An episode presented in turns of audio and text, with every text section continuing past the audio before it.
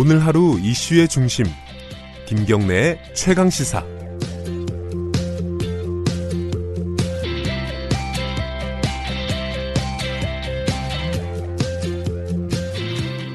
김경래의 최강 시사 듣고 계십니다. 어, 3부 마지막 시간은 젊은 사람들, 청년들 얘기를 좀 해보겠습니다. 최근에 이제 뭐 여러 가지 이슈가 있었습니다. 그 조국 후보자 관련해가지고 젊은이들, 대학생들이 뭐 촛불 집회도 하고. 사실 그 전부터 약간 논란이 어 20대들이 어 지금 현 문재인 정부를 좀 뭐랄까요? 지지율이 낮아지고 떠난 거 아니냐. 어, 뭐 이른바 20대 이반 현상. 이런 것도 논란이 되고 있었고요. 쭉 연장되는 어, 연장선에 있는 얘기인 것 같습니다. 관련된 문제를 어, 정면으로 어, 다룬 책 공정하지 않다. 90년대생들이 정말 원하는 것라는 책을 쓴 작가분을 좀 모셔가지고 간단하게나마 얘기 좀 나눠보겠습니다. 조윤호 작가님 어, 나와 계십니다. 안녕하세요. 네, 안녕하세요. 작가님이라고 부르는 게 맞나요? 네, 맞습니다. 예. 예전에 미디어 오늘 기자 하셨고. 네, 예. 있었습니다. 이 공정하지 않다. 이게 어 20대들이 제일 중요하게 생각하는 게 공정이라는 뜻인가요? 네, 맞습니다. 왜 그렇게 공정에 20대들은 집착이라고 할까요? 아니면 그 관심을 많이 가지게 된 건가요? 일단 지금의 20대가 IMF 이후에 다 태어난 세대들이거든요. 20대면은 몇 년, 90년대생은 90, 다 20대인가요? 그렇죠. 지금 90년대. 아, 아직 서른, 아, 그러네요. 예. 그리고 IMF 이후의 사회, 한국 사회를 너무나 당연히 상식으로 음흠. 받아들이고 있는 세대고, 그 세대의 특징은 일단 굉장히 어렸을 때부터 치열한 경쟁을 겪고 살게 되거든요. 네. 그래서 어쨌든 대학에 가기 위해서 대학을 가는 과정에서도 12년 동안의 어떤 점수를 쌓았고 쌓았고 뿐만 아니라 봉사활동부터 해가지고 각종 학교 성적 이런 게 다 쌓여서 아, 그래요. 그것이 대학에 가는 어떤 대학의 입시에 영향을 미치는 네. 자신의 행동이나 평상시 어떤 경쟁들이 점수로 환산돼서 음. 또 다음 단계로 나아가는데 굉장히 익숙해진 세대이기 때문에 네. 그리고 그 관문이 굉장히 좁거든요 아무래도 음. 그러다 보니까 아주 미세한 불공정이 개입을 해도 이게 확 뒤집혀 버리는 이런 것들을 너무 많이 경험했기 때문에 공정한 음. 룰, 공정한 규칙, 또 공정한 어떤 세상에 대한 요구가 그만큼 크다 이렇게 생각합니다. 예전에 그 평창 올림픽 때 아이스하키 팀 네, 그 문제 가지고 이제 뭐 공정성 문제가 한번 확 불거진 적이 있잖아요. 네, 그렇죠. 뭐, 뭐 시사인의 뭐 청간율 기자 같은 경우는 뭐 그 사건을 굉장히 중요한 사건으로 바라보는 기사를 쓴 걸 본 적이 있어요. 네, 네. 그 문재인 정부에 대해서 20대가 굉장히 비판적이고 지지율이 낮은 것도 뭐 그런 이유라고 보면 되나요? 어떻게 분석하고 계세요? 그러니까 일단 촛불 집회를 통해서 촛불 혁명을 통해서 어, 내 삶을 좀 바꿔줄 거다 이런 기대 가 굉장히 높았지 않습니까? 20대들이. 어, 20대도 마찬가지예요. 네, 그거는 전 세대에 걸쳐서 네, 전 세대에 비슷했으니까요. 비슷했는데 어쨌든 이 정부가 그만큼의 더 더 나은 변화, 더내 음. 삶에 와닿는 변화를 좀 아직 못 하고 있는 게 아닌가. 이런 음. 점들이 어떤 실망으로 나타난 것이고 여러 가지 아까 말했던 아이스하키 팀부터 해가지고 네. 여러 가지 어떤 공정성 이슈가 되는 논란, 조국 조국 후보자 관련 논란도 음. 그렇고 이런 것들이 터지면서 좀 그것이 실망으로 바뀌면서 음. 문재인 정부 지지율 하락에 좀 영향을 미쳤다고 봅니다. 근데 어, 한 2, 3년, 1, 2년 전만 해도 요걸 어떻게 해석을 많이 했냐면은 네네. 특히 20대 남성들 아, 예, 예. 뭐 이게 젠더 문제. 네, 네. 어, 그좀 여성적인 여성을 어, 우대하는 정책을 문재인 정부가 많이 펼치기 때문에 네네. 20대 남성들이 다 돌아섰다. 뭐 이런 분석들도 꽤 있었어요. 네, 그거 어떻게 그런, 보세요? 그런 분석도 있긴 한데 어쨌든 저는 그 요인이라고 하는 것도 결국엔 어떤 20대 남성과 20대 여성의 공통점이 있다고 생각하거든요. 그러니까 네.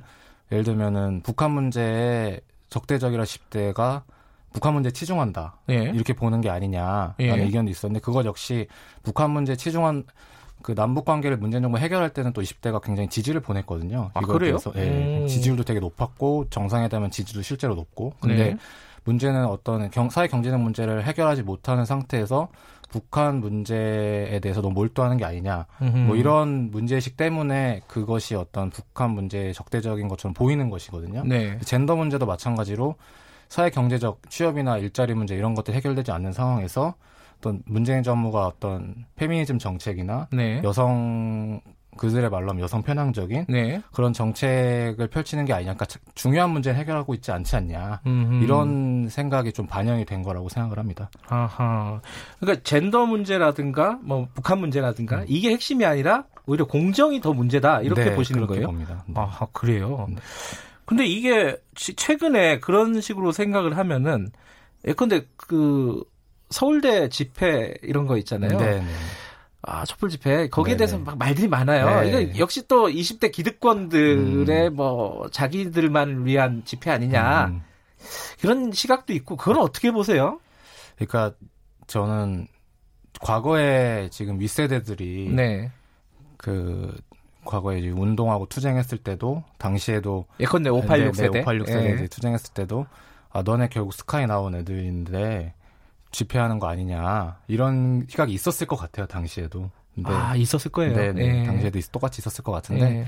물론 그 좀 와닿는 게 다를 수는 있었을 것 같아요. 예. 지금 서울대생이나 고려생 대생들과 다른 학교 학생들이 그렇긴 하지만 어쨌든 이 저는 이 촛불 집회가 이 정부 들어서서 처음 있었던 대학생들 촛불 집회라는 어떤 음. 의미가 있고 그것이 어떤 공정성에 대한 문제 제기였기 때문에 네. 근본적으로 네. 이것이 지금 단계에서는 그게 전 세대 20대 내부에서도 전부에게 공감을 얻지 못한 부분이 분명히 있거든요. 네. 그렇긴 하지만 다음에 어떤 이런 세습이나 어떤 이런 문, 공정성 이슈가 터졌을 때는 음, 또더 많은 그 음. 20대들이 더 공감할 수 있는 이슈를 통해서 이 문제가 폭발이 될 수 있기 때문에 좀 그 부분은 어, 음. 그런 의미에서 좀 받아들여야 되지 않나.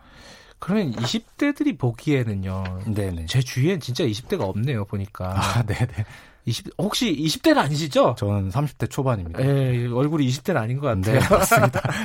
근데 20대들이 보기에는 그러면 조국 후보자나, 아, 조국 장관이나 네네. 나경원 원내대표나 자식 문제에 관련해서는 네네. 다 똑같은 기득권들 아니냐 이렇게 보는 건가요? 그러면?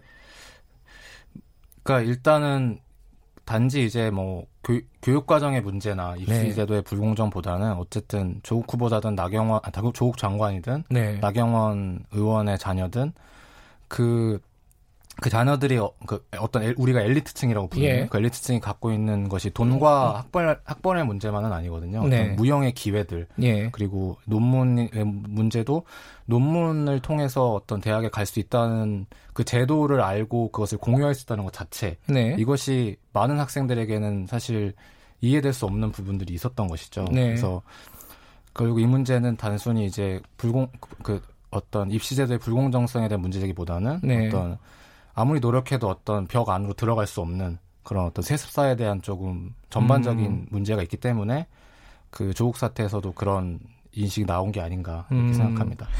근데 이제 조 작가께서 쓰신 이런 글들은 이른바 세대 착취론 같은 거 있지 않습니까? 아, 예, 예. 뭐 또 이게 그 한편에서는 그런 거 있잖아요. 아프니까 청춘이다. 아, 네. 유의 이제 세대론. 네, 네. 이런 것들과 다릅니까? 이게 세대론이 음. 함정이 있잖아요. 이게 다른 있죠. 어떤 모순이나 중요한 것들을 가리는 네네. 어떤 그런 함정이 있는데 그런 거에 혹시 좀 빠질 수 있는 위험은 있지 않나요? 이런 분석이? 저희는 이제 이 책에서 가장 먼저 세대론의 함정에 좀 빠지지 않으려고 네. 조심을 했는데요. 일단 예를 들면 윗세대가 사다리를 걷어차서 아랫세대가 좀 고생을 한다 이런 그렇죠. 마, 논란이 있잖아요. 근데 예. 저는 그 사다리를 걷어찼다는 표현에 동의하지 않는 이유가 두 가지가 있는데 하나는 네. 일단 우리 청년들이 되게 대단한 사다리를 타고 올라가서 뭔가 신분 상승을 하겠다는 욕망을 가진 것이 아니거든요. 네. 예를 들면 김영균 씨가 청년 예. 노동자 김영균 씨가 바랬던 거는 안정적인 일자리, 위험하지 않은 환경에서 일하는 굉장히 네. 소박한 요구였습니다. 그런 거를 어, 요구하는 것이기 때문에 특별히 사다리다 이렇게 보지 않고 두 번째는 이, 이 사다리란 문제로 아까 말씀하신 대로 윗세대가 아랫세대를 착취하는 문제로만 보는데 네. 지금의 윗세대들도 사실은 정, 정치적 성공, 경제적 성공을 누리는 사람들이 소수거든요. 어떻게 보면은. 그렇죠. 예. 40대, 50대들도 가난하고 하게 사는 분들 이 예. 많잖아요. 근데 그럼요. 저희가 말씀드리고 싶은 거는 윗세대가 잘못한 건 사다리를 걷어찼다기보다 오히려 동년배의 불평등을 해결하지 못한 책임은 아. 있지 않나. 그래서 그 불평등이 아랫세대로 내려오면서 아하. 더 확산된 문제, 그 예. 문제에 대해 지적을 하는 것이거든요. 예. 그래서 조금 다른 맥락이라고 보시면 됩니다. 시간이 얼마 없는데 그럼 어떻게 해야 됩니까? 좀 해결책이 있나요? 청년들에게 제시할 수 있는? 제가 저희가 뭐 제가 대단한 해결책을 제시할 수 없겠지만 어쨌든 지금의 저는 윗세대도 네.